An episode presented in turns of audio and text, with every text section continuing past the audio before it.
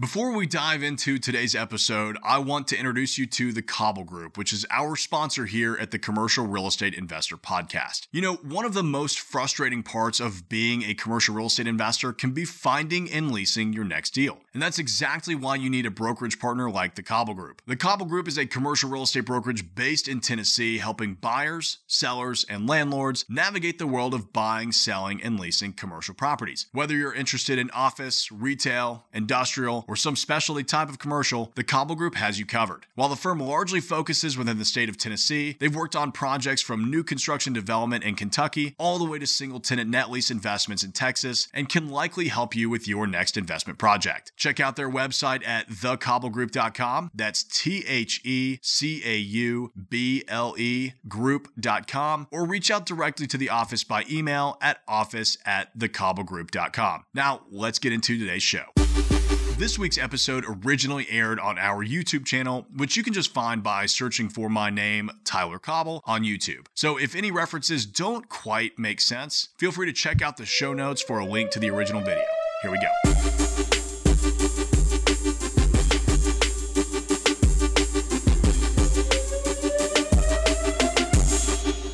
When I first got started in commercial real estate, I thought there was only one way to go. You save money for years and years and years until you finally have enough to do a deal on your own. And for some people, that's certainly a good way to go. And I thought the same way until I learned about syndicating real estate at a mastermind in Austin, Texas. It completely opened my eyes to how I could grow my investment portfolio bigger and faster while having less of my own cash, which we all know is a very finite resource in each deal. So here's Here's my guide to commercial real estate syndication for beginners.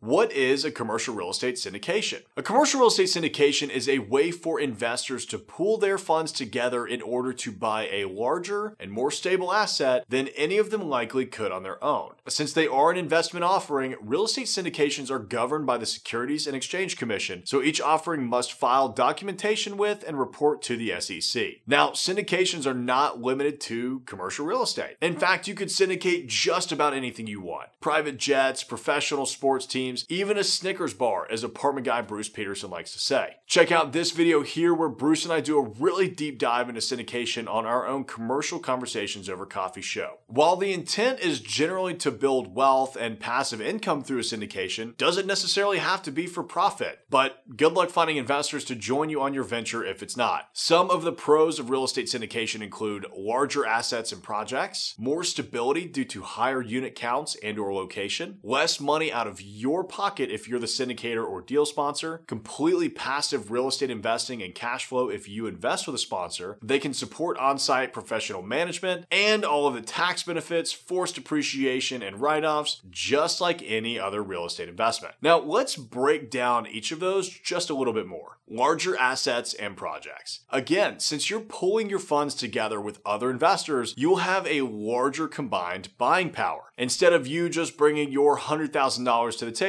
you could team up with nine other investors, each with $100,000, to get to a million dollars in buying power, which really expands your potential investment pool. Now, instead of being limited to a $400,000 total purchase price, inclusive of debt, you could buy up to $4 million, and you didn't have to bring all of that equity on your own. Larger assets tend to hold their value better and are more liquid than smaller properties since the buyer pool is better capitalized and seeking the confidence and income that larger assets can bring. More stability due to unit count and or location. Larger projects typically mean more units, especially if you're in the multifamily office and retail world. More units inherently brings more stability. If you invest in single family homes and your tenant moves out, you now have 100% vacancy. That means that instead of your investment paying you, you will now have to cover any and all expenses on that property until you find a replacement. If you have a tenant move out of your 200 unit apartment complex, you won't hardly notice a hit to your bottom line since you have many other tenants paying you rent and covering those expenses expenses. And real estate is all about location, location, location. So if you buy a site in a premium, high demand area, you won't have to fight as hard to keep occupancy high as you would if your site was in the middle of nowhere.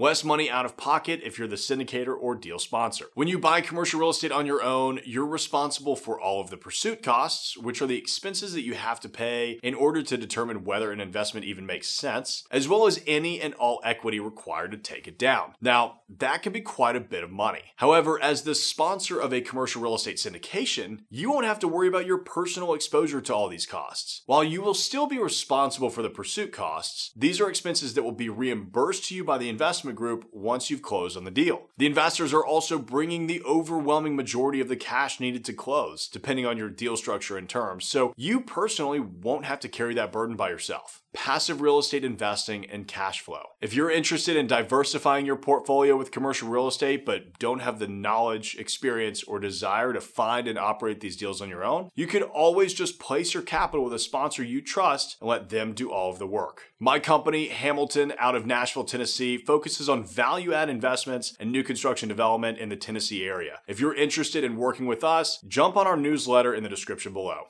Now, you will still benefit from the cash flow, the value appreciation, and the depreciation of the asset and more, but you won't be required to tend to the day to day management of the project. In fact, most real estate syndicators will send out quarterly reports to their investment group, so your only task could be to review and double check those reports. The deal sponsor will be fully responsible for distributing your cash to you and preparing K1s for tax season. On-site and or professional management. Having a professional property management team can make or break your investment. They're the ones on site each day dealing with the tenants, preventative maintenance of the building, the repairs, budget forecasting, etc. Since commercial real estate investments are valued based off of the net income that they bring in, it's critical to monitor the health of the structure and keep operating expenses as low as is feasible. A professional management team will know how to balance the well-being of the property with the costs of doing so because while you definitely want your expenses to be as low as possible, you don't want them to be so low that you start cutting corners and negatively impacting your site. Properties of scale have enough income that they can justify covering the expense of a property management company so that you don't have to deal with all of that yourself. Finally, other real estate benefits. Just like any other real estate investment, syndications provide a multitude of benefits unlike any other investment vehicle. Many real estate investors show far less income than they actually bring in each year thanks to depreciation. Since commercial properties are physical structures that age and experience wear and tear, the IRS allows the investors to write off a piece of that against any earned income. Not to mention that since these are not active investments, unless you're the deal sponsor, of course, you're taxed as a passive investor, which offers a lower tax rate. And my favorite benefit of real estate investing? The forced appreciation.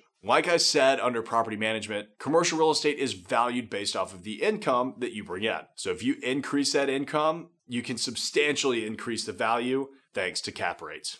What are the roles within a real estate syndication? Well, depending on your level of involvement, there are two different roles that you can play in a real estate syndication the deal sponsor or the investor. Here's what each of those parties are responsible for the deal sponsor. The deal sponsor, which is also called the syndicator or general partner, GP, is the active party in the investment. Their responsibilities include finding and sourcing the investment opportunity, performing all underwriting, putting together any renovation and operational plans, raising capital and placing debt, operating the day to day of the asset, and handling all investor relations, tax returns, K1s, etc. You can see that the deal sponsor's responsibilities are a full time job. They don't have the ability to simply place capital and walk away. They're responsible for ensuring that the deal comes together as planned. Sponsors are certainly paid for their work though, since they're increasing investor value. The syndication investor. Investors, also called the limited partners or LP, are the passive party in the investment. Their responsibilities include placing capital in the deal, and that's it. Yep, that's literally it. Now, obviously, they need to review the deal on their own and assess the abilities of the deal sponsor to actually pull off the project and whether or not they feel the project is actually viable. And quarterly, there are reports and financials to review as well. But other than that, there just aren't any true responsibilities or requirements for the limited partners in the deal outside of their initial capital placement, which is why being an investor in a real estate syndication can be so attractive. Now, 506C versus 506B syndications. There are two primary types of real estate syndications. Like I said, 506B and 506C. They are more commonly referred to by which investors are generally allowed to invest accredited and non accredited investors. First up, we have the 506B. The 506B offering is referred to as the friends and family offering. Under the 506B status, you're allowed to raise from an unlimited amount of accredited investors and from up to 35 non accredited investors, meaning you could take capital from anyone willing to invest with you so long as you can prove that you had a pre existing relationship with them. You are also restricted from advertising the offering to the public, so you must source these investors from your list or your circle of influence. The 506C. The 506C offering is for accredited investors only. An accredited investor is defined as a person having an annual income exceeding $200,000 or $300,000 for joint income for the last two years with the expectation of earning the same or higher income in the current year or has a personal net worth exceeding a million dollars. Businesses can also be considered accredited and may invest in securities offerings, but they must have assets in excess of $5 million. The benefit of running a 506c offering is that you can openly market the offering to the public from from magazines to Facebook ads. Now for real estate syndication structures. There are many different ways to structure real estate syndications. And they can be as simple or as complex as you would like for them to be. I prefer to keep my offerings as simple as possible so that there's complete transparency and no potential confusion at any point in the process, but to each their own. First, the equity and promote split. Syndications can be split between the general and limited partners in many different ways. Honestly, it just depends on how creative you want to get. This split can be taken by the GP as straight equity, or it could be earned as a promote, depending on the group and their goals. You'll typically find these splits ranging from 70 30 to 90 10, usually in favor of the limited partners, depending on the type of deal the profitability, and level of risk involved. While I have seen deals in the 60 40 or even 50 50 range, it can be difficult for the GP to raise money, and I likely wouldn't invest in such an aggressive structure that's in favor of the deal sponsor. Preferred returns. Now, some deals will come with a preferred return to the investors. A preferred return is a minimum return that the deal will have to hit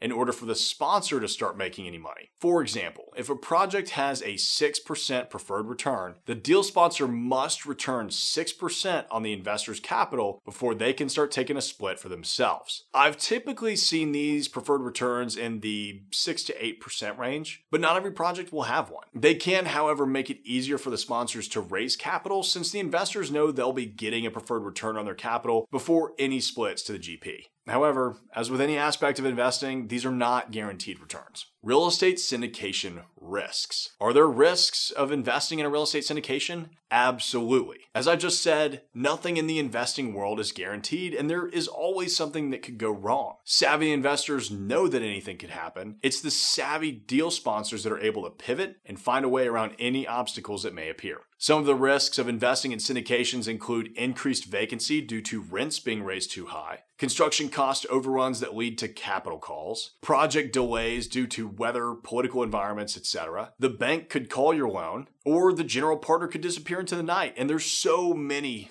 many more examples. Some of these, like the general partner running off with investor capital and not finishing the deal, I've actually witnessed firsthand. However, with an experienced deal sponsor that has a track record of successful projects, you likely won't need to worry about any of these scenarios, but it's important that you perform your own due diligence and understand the risk that you're taking on, whether you're the deal sponsor or an investor. Okay, so now that you have an idea of how real estate syndications are structured, check out this video here for how to raise capital from investors so you can have a successful project.